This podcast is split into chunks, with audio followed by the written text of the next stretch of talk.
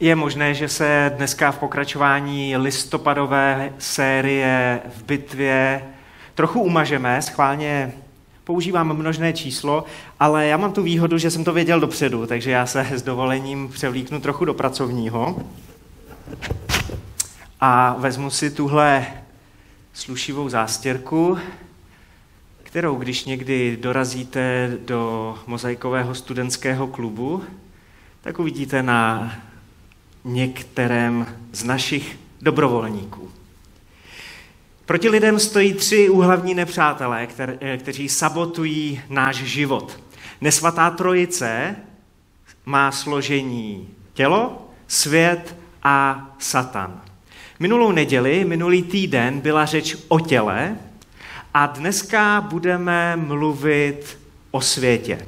Určitě stojí za to poznamenat, že v biblickém slovníku má svět hned několik významů.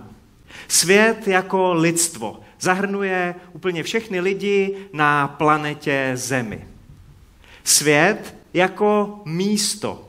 Bible pro něj někdy používá takovou přezdívku svět jako jeviště lidského života.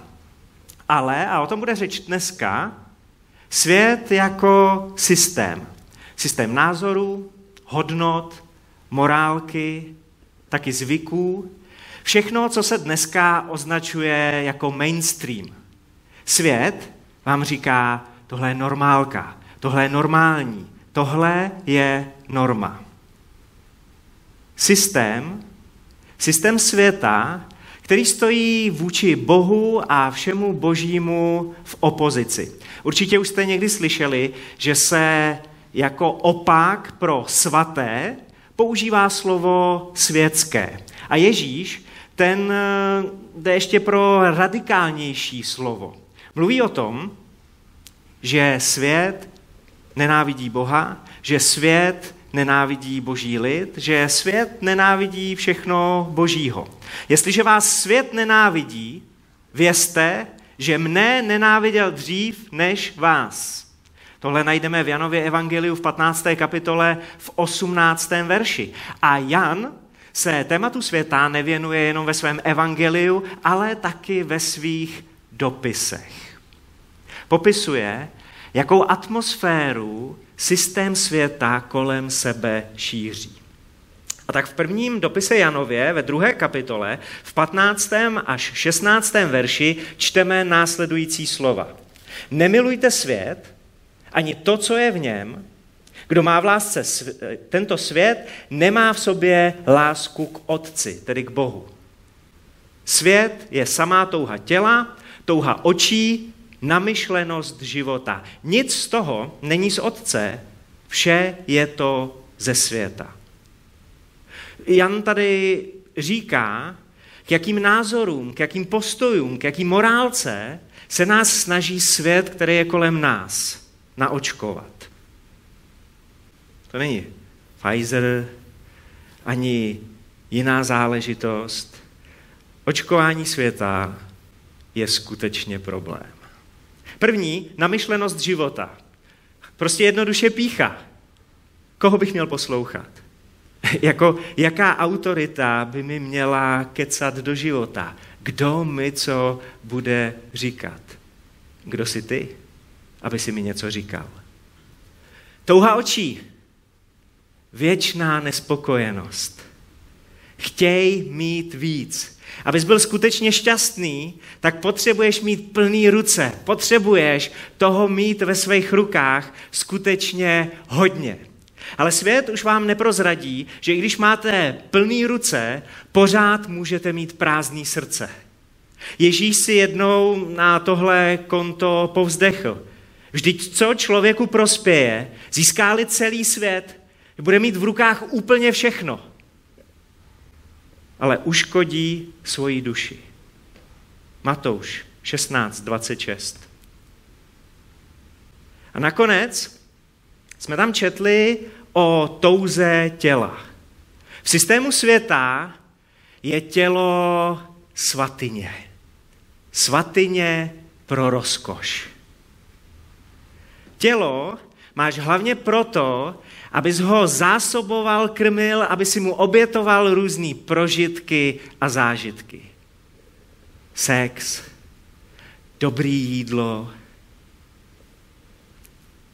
něco, co je fantastický, mega, úžasný, protože tělu nestačí jen tak něco.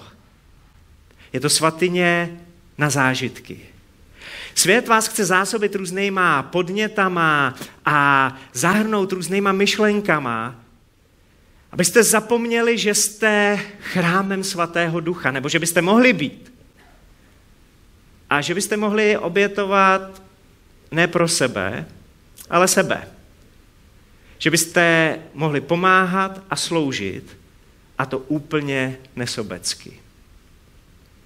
Pro boží milosrdenství vás vyzývám, bratři, sestry, křesťani, abyste vydávali své životy Bohu jako živou, svatou a příjemnou oběť. Tohle ze světa neuslyšíte.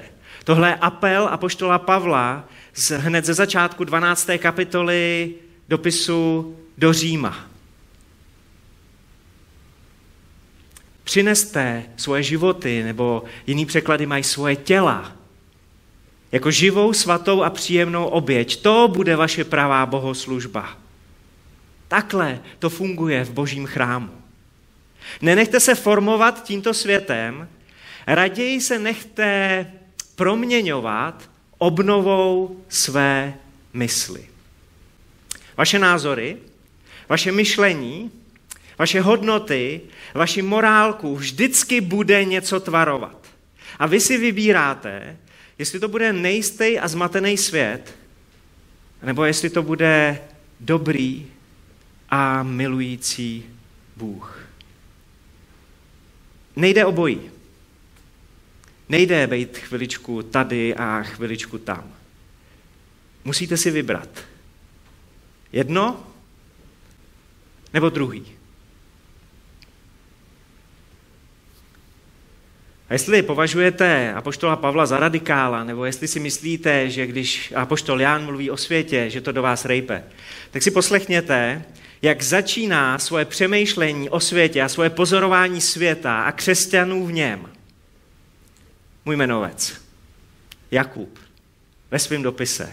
Čtvrtá kapitola Jakubova dopisu od čtvrtého verše a budu tak jako různě skákat. Vy nevěrníci, začíná. Jiný překlady mají maj cizoložníci a cizoložnice.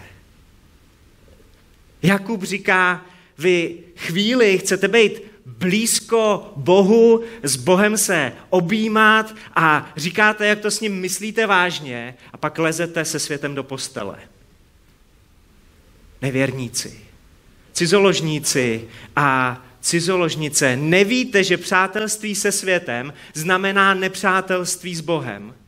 Kdokoliv se rozhodne být přítelem světa, stává se božím nepřítelem. Podejte se tedy Bohu. Vzepřete se ďáblu a uteče od vás. Přibližte se Bohu a přiblíží se k vám. Umyjte své ruce hříšníci a očistěte svá srdce vy, kdo máte dvojakou mysl. Kdo chvilku si říkáte, bude to fantastický, milovat Boha a být s ním. Ale pak ta vaše dvojaká mysl přepne, říkáte si, ono to v tom světě a v tom jeho systému není vůbec špatný. Dejte se do bědování, truchlete a plačte. Váš smích, ať se obrátí v nářek a vaše radost ve sklíčenost. Uvědomte si, že to je vážný. Uvědomte si, že nevěrnost a nevěrnost vůči Bohu je vážná věc. Pokořte se před pánovou tváří a on vás povýší. Poprosím další slide. Podejte se, přibližte se Pokořte se, říká Jakub. Nechte se formovat Bohem.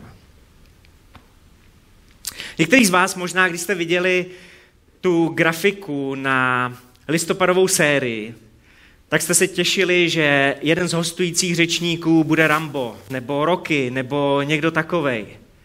A že se tady bude střílet ostrejma. A taky, že jo, ale boží ostrý jsou jiný než ostrý světa. A tohle jsou ostrý náboje. Tohle je klíčová válečná strategie pro vaši válku s tělem. Podejte se, přibližte se, pokořte se. Jestli vám to přijde málo, tak to zkuste. Podejte se, přibližte se, pokořte se. A protože tohle je klíčová válečná strategie v boji s tělem, tak vás vezmu na místo, kde se to děje, kde se tohle formuje, kde se váš charakter, vaše mysl, vaše názory, vaše morálka tvarujou. Vezmu vás do boží dílny a budeme koukat přes rameno jednomu starozákonnímu prorokovi. Bůh mu ukázal něco, co chtěl, abychom viděli i my. Je to prorok Jeremiáš. A já přečtu šest věd, šest rozvitých věd, šest veršů z 18. kapitoly knihy Jeremiáš. Jeremiáš 18, první až šestý verš. Slovo, které Jeremiáš dostal od hospodina. Vstaň a jdi do Hrnčířova domu, tam ti oznámím svá slova. Odešel jsem tedy do Hrnčířova domu, říká Jeremiáš, a hle, kouknu a vidím, právě pracoval hrnčíř na hrnčířském kruhu.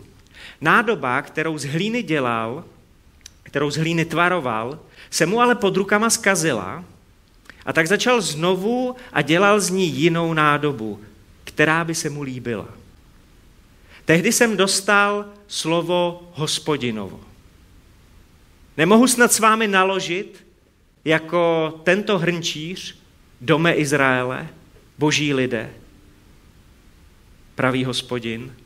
Hle, jste v mé ruce, jako je hlína v ruce hrnčíře, dome Izraele. A tenhle obraz, že my jsme jako ta hrnčířská hlína a Bůh je hrnčíř, se v Bibli objevuje hned několikrát. My jsme hlína, my se dáme vytvarovat a může vás tvarovat svět, který je kolem vás a může vás tvarovat Bůh. Já to vezmu ještě od chvíle, než překročil Jeremiáš práh hrnčířova domu. E, totiž nějakým způsobem musíte tu hrnčířskou hlínu e, do té hrnčířské dílny dostat. A tuším, že vás úplně nepřekvapí, že hrnčíř si svoji hlínu nevybírá na výstavě keramické hlíny. Ani neexistuje nějaká jako soutěž Miss Keramická hlína 2021, že by si hrnčíř vybral to nejhezčí, nejlepší a nejsilnější, protože to vyhrálo nějakou speciální cenu. Ono tohle moc hezky nevoní a vy, kdo to vidíte trošku z dálky, tak jste si říkali, kde jsem to asi sebral, že jo? A tady na té mističce. Hrnčíř jde pro svoji hlínu do bažiny. V bažině se hledá hrnčířská hlína. Nemusíš být nejlepší, nemusíš být nejhezčí, nemusíš být nejsilnější, nemusíš být nej. Když hrnčíř vyráží pro svoji hlínu, tak si tě všimne úplně kdekoliv. A neváhá jít na nepřístupné místa. Na místa, kam normální člověk nejde. Aby našel to, co chce tvarovat. Jenže, abyste vůbec tu hlínu mohli nějakým způsobem tvarovat, tak na ní musíte vyvíjet pořádný tlak. Vy jste mluvící hlína, tak víte, že když se na vás vyvíjí tlak, takže se vám to vůbec nelíbí. Protože to je jasný, komu by se to líbilo, když se na někoho vyvíjí tlak. ta hlína nejenom, že se na ní tlačí ze zhora, je potřeba ji trošku roztahovat, protahovat, rolovat, různě válet. V hrnčířově ruce. V hlavní roli v této fázi celou dobu je tlak. Ten tlak pomáhá jednak objevit nečistoty a taky je pomáhá dostat na vrch, nahoru. Nečistoty, které narušují integritu té hrnčírské hlíny.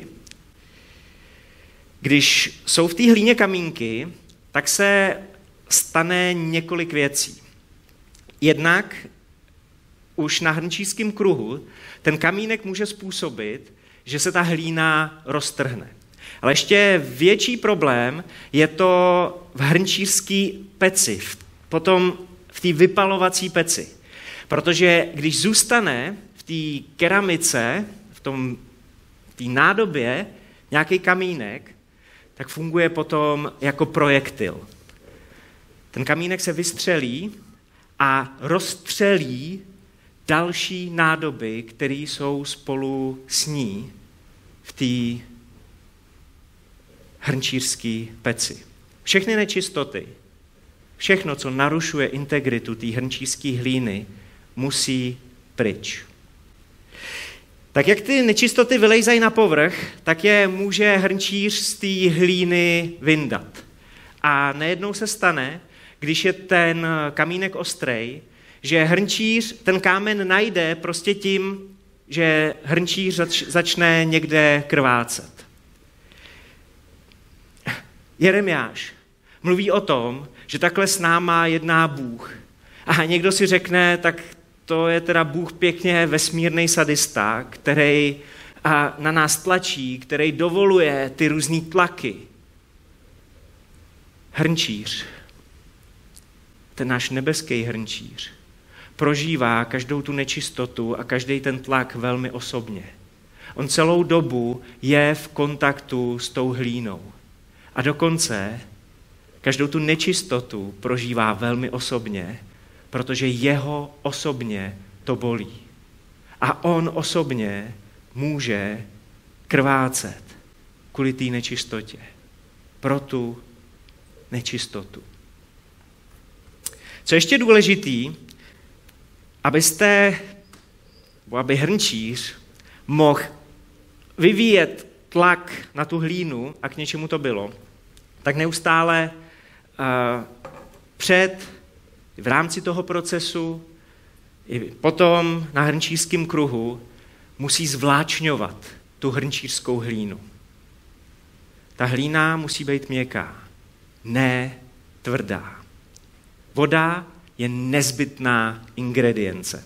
Vy, kdo jste někdy s hrnčířskou hlínou dělali, tak víte, že hrnčířská hlína se skladuje pod nějakým eh, vlhkým hadrem nebo pod nějakým vlhkým ubrouskem, protože má tendenci tvrdnout. My jsme tady už minulou neděli mluvili o duchovních disciplínách. Duchovní disciplíny přinášejí do té naší keramické hlíny srdce, duše, tu vláhu, aby jsme netvrdli. Aby jsme nebyli natvrdlí, ale aby jsme netvrdli. Aby s náma Bůh mohl neustále pracovat. Ale nejsou to jenom duchovní disciplíny. Když jsem se tenhle týden připravoval, tak jsem byl na návštěvě v jedné rodině a pak jsem se tam modlil za jednoho člověka. A možná, jak jsem měl tuhle neděli v hlavě a nosil jsem ji v srdci, tak když jsem se za něj modlil, tak jsem viděl jeho srdce jako tu hrnčířskou hlínu, kterou Bůh tvaroval. Vyvíjel na ní tlak a věděl, že to tu hlínu bolí a že jí je to nepříjemný.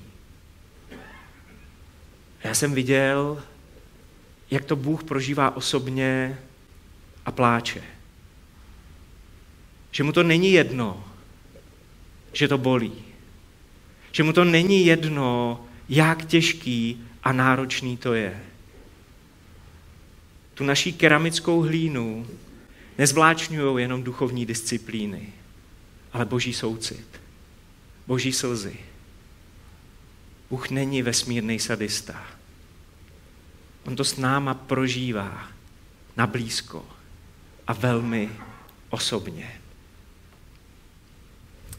No a pak přijde jedna z finálních fází. Hlína jde na kolotoč.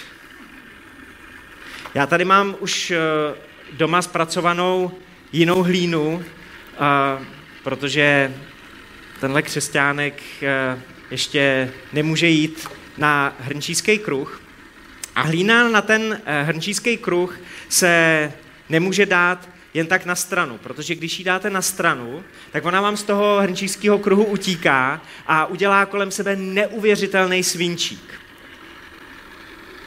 Křesťan, člověk, který je na kraji toho hrnčířského kruhu, je jako někdo, kdo je chvilku tady, chvilku tam, pohybuje se, hejbe se, vypadá to, že vyvíjí nějakou aktivitu, ale vůbec nerozumí boží vůli pro svůj život.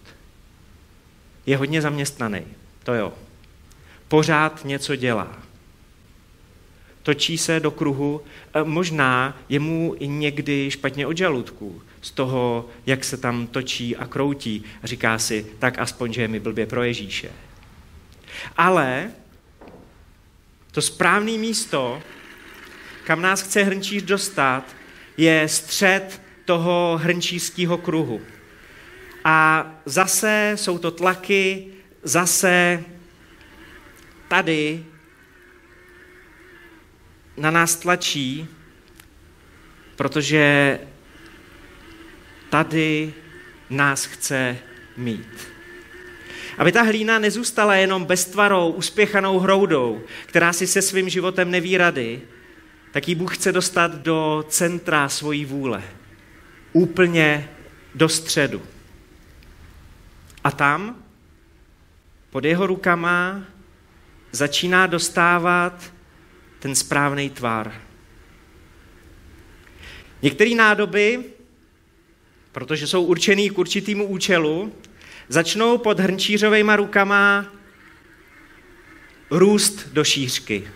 Pokud jste na dietě, nic si z toho nedělejte. Pořád mluvíme o vaší duši. Některé nádoby začnou pod hrnčířovými rukama růst do výšky. Hrnčíř chvíli pracuje zvenku, chvíli pracuje zevnitř, ale vždycky ta nádoba poroste. Pokořte se před pánovou tváří a on vás povýší, říká Jakub. Abyste skutečně rostli, tak se musíte umenšit. Tak se musíte pokořit před boží tváří. Vaše názory, vaši morálku, vaše hodnoty, vždycky bude někdo tvarovat. Bible říká, Bůh říká, nenechte se formovat tímto světem. Raději se nechte proměňovat. Proměňujte se obnovou svojí mysli. Podejte se Bohu, přibližte se Bohu, pokořte se před Bohem.